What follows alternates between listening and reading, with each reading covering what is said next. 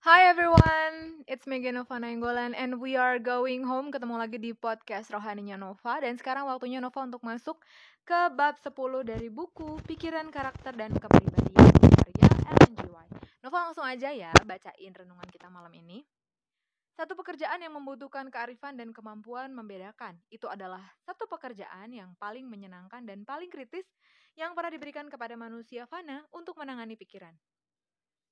Mereka yang terlibat dalam pekerjaan ini harus mempunyai kearifan yang jelas dan kemampuan yang baik untuk membedakan. Kebebasan pikiran yang benar adalah suatu unsur yang sama sekali berbeda dari ketergesa-gesaan. Mutu kebebasan yang menuntun kepada kehati-hatian, doa, pendapat yang berhati-hati tidak dengan mudah didapatkan. Tidak sebelum bukti-bukti cukup kuat untuk memastikan bahwa kita kuat.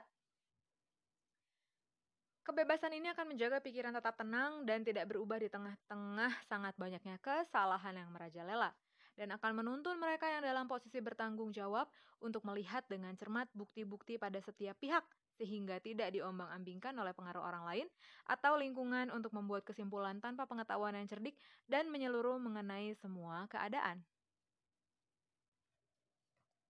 Suatu pekerjaan yang sangat sukar. Oleh karena manusia sangat menghargai surga, harga dari anak Allah yang kekasih betapa hati-hatinya seharusnya para pendeta, para guru, dan para orang tua memperlakukan jiwa-jiwa yang berada di bawah pengaruh mereka. Adalah pekerjaan yang menyenangkan menangani pikiran dan harus dilakukan dengan rasa takut dan gemetar. Para pendidik orang-orang muda harus mempertahankan pengendalian diri yang sempurna, menghancurkan pengaruh seseorang atas jiwa manusia melalui ketidaksabaran, atau hanya untuk mempertahankan supremasi, martabat, atau gengsi yang tidak semestinya adalah suatu kesalahan yang mengerikan. Karena ada kemungkinan jiwa akan hilang dari Kristus. Pikiran orang-orang muda menjadi begitu disesatkan oleh penanganan yang tidak bijaksana, sehingga luka-luka yang terjadi mungkin tidak pernah seluruhnya teratasi. Agama Kristus harus mempunyai kuasa mengendalikan pada pendidikan dan pelatihan orang muda. Teladan juru selamat mengenai penyangkalan diri, kebaikan universal dan kasih yang tahan menderita adalah teguran kepada para pendeta dan para guru yang tidak sabar. Ia bertanya kepada para guru yang tidak sabar ini. Beginikah caranya kamu memperlakukan jiwa-jiwa untuk siapa aku mengorbankan hidupku? Tidakkah kamu memberikan penghargaan yang lebih besar terhadap harga yang tidak ada batasnya yang aku sudah bayar untuk menebus mereka? Dokter menghadapi semua golongan pikiran. Dokter harus berusaha menambah setiap hari perbendaharaan pengetahuannya dan memupuk sopan santun dan sikap budi bahasa yang halus. Ia harus mengingat bahwa ia bergaul dengan semua golongan pikiran dan bahwa kesan yang diberikannya akan diperluas kepada keadaan lain dan akan dipantulkan kepada lembaga. Kesabaran dan kebijaksanaan dibutuhkan.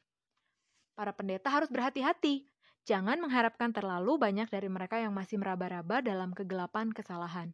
Mereka harus melakukan pekerjaan mereka dengan baik, bersandar kepada Allah untuk memberikan kepada pikiran-pikiran yang meminta keterangan pengaruh misterius dan yang membangkitkan dari Roh Kudus, dengan mengetahui bahwa tanpa ini pekerjaan mereka tidak akan berhasil. Mereka harus sabar dan bijaksana dalam memperlakukan pikiran-pikiran, sambil mengingat betapa bermacam-macamnya keadaan yang mem memperkembangkan perilaku yang berbeda-beda dalam setiap individu.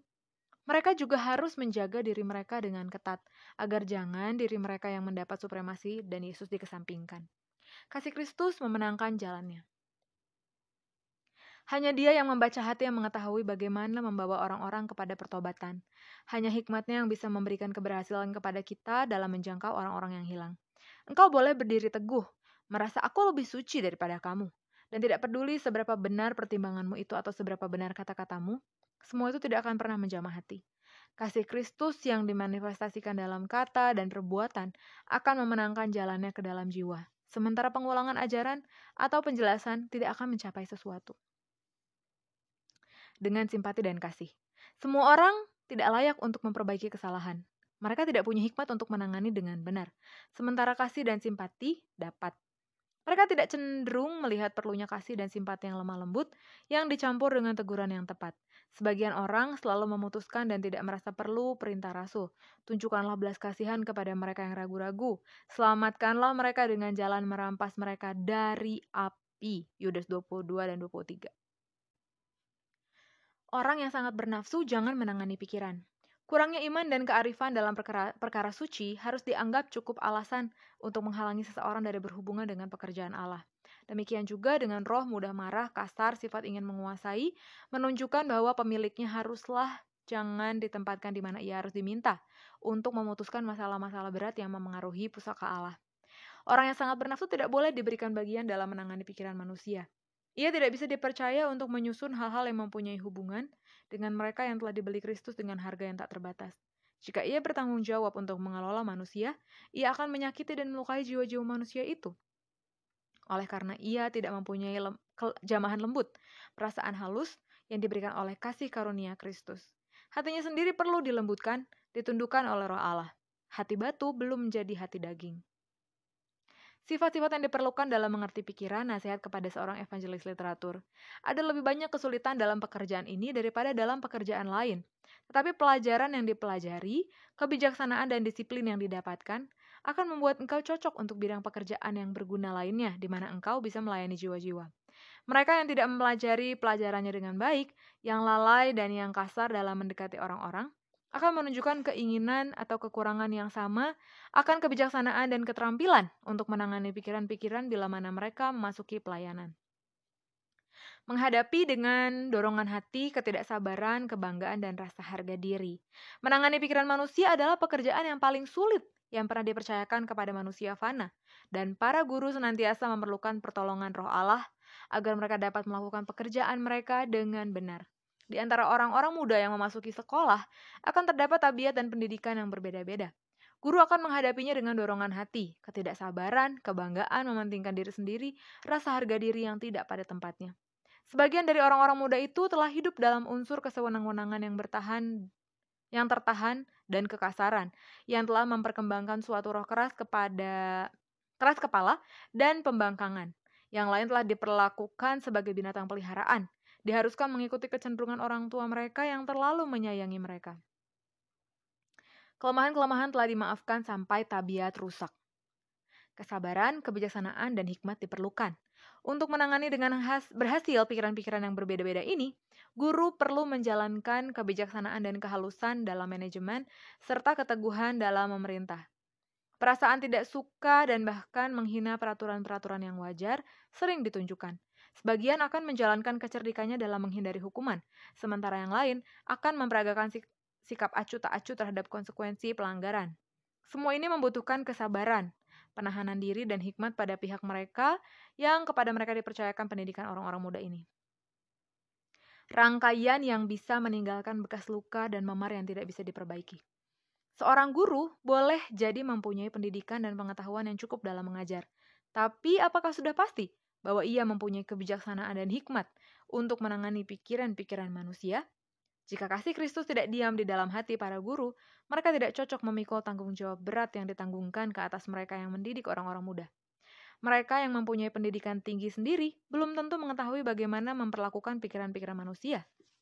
Hati mereka sendiri yang tidak patuh berjuang untuk menguasai dan menundukkan pikiran dan tabiat anak-anak yang masih lentur kepada disiplin yang seperti itu akan meninggalkan dalam pikiran bekas-bekas luka dan memar yang tidak akan pernah dapat dihilangkan. Kemampuan membeda-bedakan yang paling tajam diperlukan. Tuhan telah menunjukkan kepada saya dalam banyak cara dan pada berbagai kesempatan betapa kita harus berhati-hati dalam menangani orang-orang muda, bahwa diperlukan kemampuan beda-bedakan yang paling tajam dalam menangani pikiran. Setiap orang yang bertugas mendidik dan melatih orang-orang muda perlu hidup lebih dekat dengan guru agung itu untuk menangkap roh dan cara kerjanya. Pelajaran-pelajaran yang diberikan akan mengaruhi tabiat dan pekerjaan seumur hidup mereka. Unsur pribadi penting. Unsur pribadi penting dalam semua pengajaran yang benar. Kristus dalam pengajarannya memperlakukan manusia secara individu. Melalui kontak dan pergaulan pribadilah, ia mendidik 12 muridnya. Secara pribadi, sering seorang pendengar saja, ia memberikan pengajaran yang paling berharga. Kepada rabi yang terhormat pada pertemuan malam di Bukit Zaitun, kepada perempuan yang hina di sumur di Sikar, ia membukakan harta kekayaan yang paling berharga. Karena dalam para pendengar ini, ia melihat hati yang dapat dipengaruhi, pikiran yang terbuka, roh yang dapat menerima. Bahkan orang banyak yang sering mengerumuni langkah-langkahnya, bagi Kristus bukan tidak membeda-bedakan masa manusia itu. Ia berbicara secara langsung kepada setiap pikiran dan menghimbau setiap hati. Ia memperhatikan wajah-wajah para pendengarnya, menandai sinar wajah yang cepat menyambut, yang menunjukkan bahwa kebenaran telah mencapai jiwa, dan di dalam hatinya bergetar tali sukacita yang penuh simpati. Bekerja terlalu banyak tidak cocok menangani orang lain. Guru-guru harus memberikan perhatian yang layak kepada hukum-hukum kesehatan agar mereka dapat memelihara kemampuan mereka dalam kondisi yang sebaik mungkin, dan oleh teladan serta ajaran boleh menggunakan pengaruh yang benar terhadap murid-murid mereka. Guru yang kemampuan jasmaninya sudah dilemahkan oleh penyakit atau oleh terlalu banyak bekerja harus memberikan perhatian khusus kepada hukum-hukum kehidupan. Ia harus mengambil waktu untuk berekreasi. Ia tidak boleh mengambil tanggung jawab di luar pekerjaan sekolahnya, yang akan begitu membebaninya secara jasmani dan mental, sehingga susunan sarafnya akan menjadi tidak seimbang. Oleh karena dalam kasus ini, ia akan tidak cocok untuk menangani pikiran dan tidak bisa berbuat keadilan kepada dirinya sendiri atau kepada murid-muridnya. Mengerti kebutuhan yang berbeda-beda. Kepada saya telah ditunjukkan bahwa dokter-dokter di lembaga-lembaga kita haruslah laki-laki dan perempuan yang beriman dan yang rohani. Mereka harus membuat Allah kepercayaan mereka. Banyak orang yang datang ke lembaga yang oleh karena pemanjaan mereka dalam dosa, membuat mereka menderita penyakit hampir dari segala jenis. Golongan ini tidak mendapat simpati yang sering mereka butuhkan dan adalah menyakitkan bagi para dokter membaktikan waktu dan kekuatan mereka kepada golongan ini, yang telah direndahkan martabatnya secara jasmani, mental, dan moral. Tetapi ada satu golongan yang telah melalui kebodohan hidup dalam pelanggaran atas hukum-hukum alam. Mereka telah bekerja tidak bertarak, sebab adalah kebiasaan berbuat demikian. Sebagian orang telah menderita banyak perkara dari banyak dokter, tetapi belum membuat keadaan lebih baik, bahkan semakin buruk. Selama beberapa waktu lamanya mereka telah dipisahkan dari pekerjaan, dari masyarakat dan dari keluarga. Dan sebagai usaha yang terakhir, mereka datang ke lembaga kesehatan dengan harapan yang samar-samar bahwa mereka bisa mendapat kesembuhan. Golongan ini memerlukan simpati. Mereka harus diperlakukan dengan sangat lemah lembut dan harus berhati-hati untuk menjelaskan kepada pengertian mereka hukum-hukum kemanusiaan mereka agar mereka oleh berhenti melanggar hukum-hukum itu dan oleh memerintah diri mereka sendiri menghindarkan penderitaan dan penyakit, hukuman karena hukum alam yang dilanggar. Kebenaran tidak untuk dibicarakan setiap waktu. Hanya sedikit yang tergerak hatinya dalam masyarakat dunia ini dan yang memandang hal-hal dari sudut pandang duniawi. Bersedia mendapat keterangan fakta-fakta yang berhubungan dengan diri mereka sendiri yang disajikan di hadapan mereka. Bahkan, kebenaran bukan untuk dibicarakan setiap waktu. Ada waktu dan kesempatan yang tepat untuk berbicara pada waktu kata-kata tidak menyakitkan hati. Para dokter tidak boleh bekerja terlalu banyak sehingga susunan saraf mereka letih, lelah, tidak berdaya. Oleh karena keadaan tubuh yang begini tidak menguntungkan untuk menenangkan pikiran, menenangkan saraf dan roh yang ceria dan berbahagia. Kristus mengerti. Ia yang mengambil bagi dirinya sendiri kemanusiaan, mengetahui bagaimana caranya bersimpati kepada penderitaan manusia. Tidak hanya Kristus mengetahui setiap jiwa dan kebutuhan-kebutuhan khas dan pencobaan-pencobaan jiwa itu, tetapi ia mengetahui segala keadaan yang melukai dan membingungkan roh itu.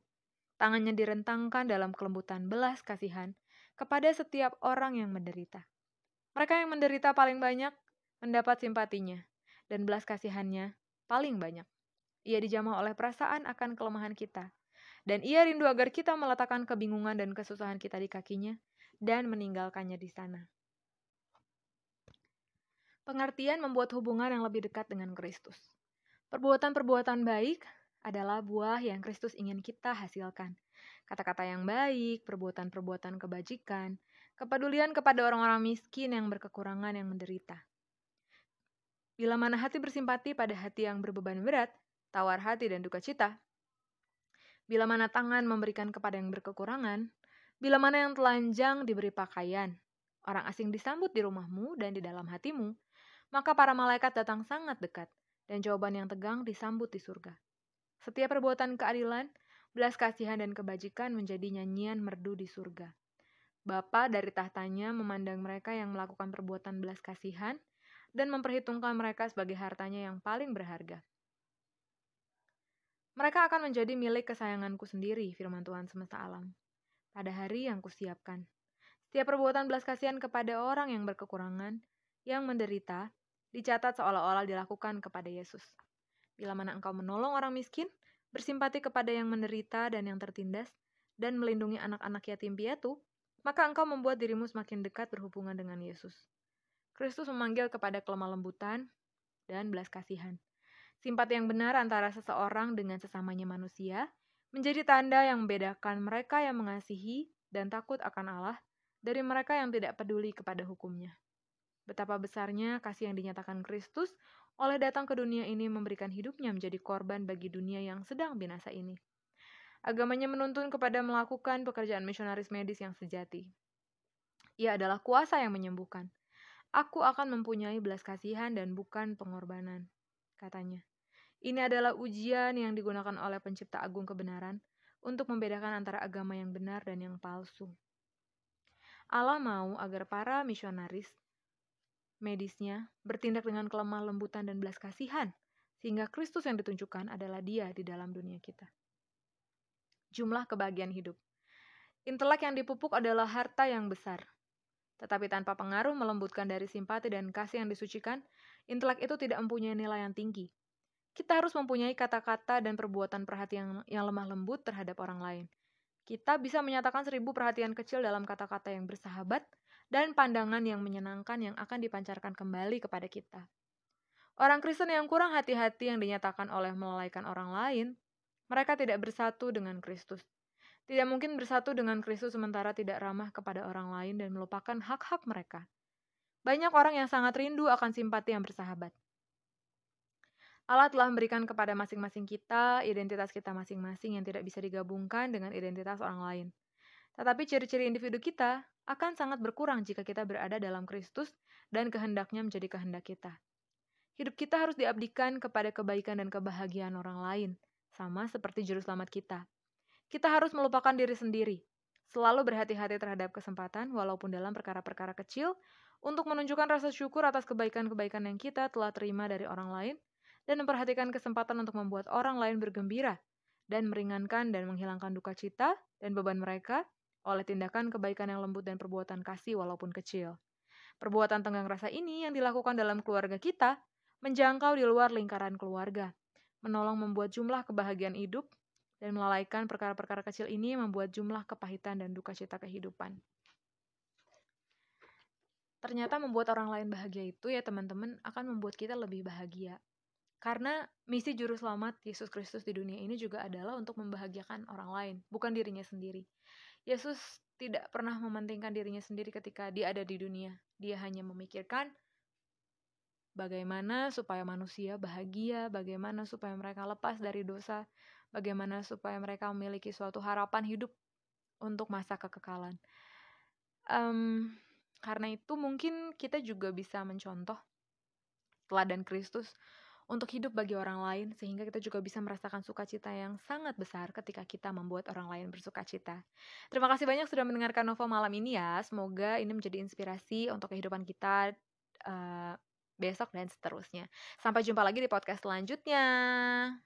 May God bless you always. Bye bye.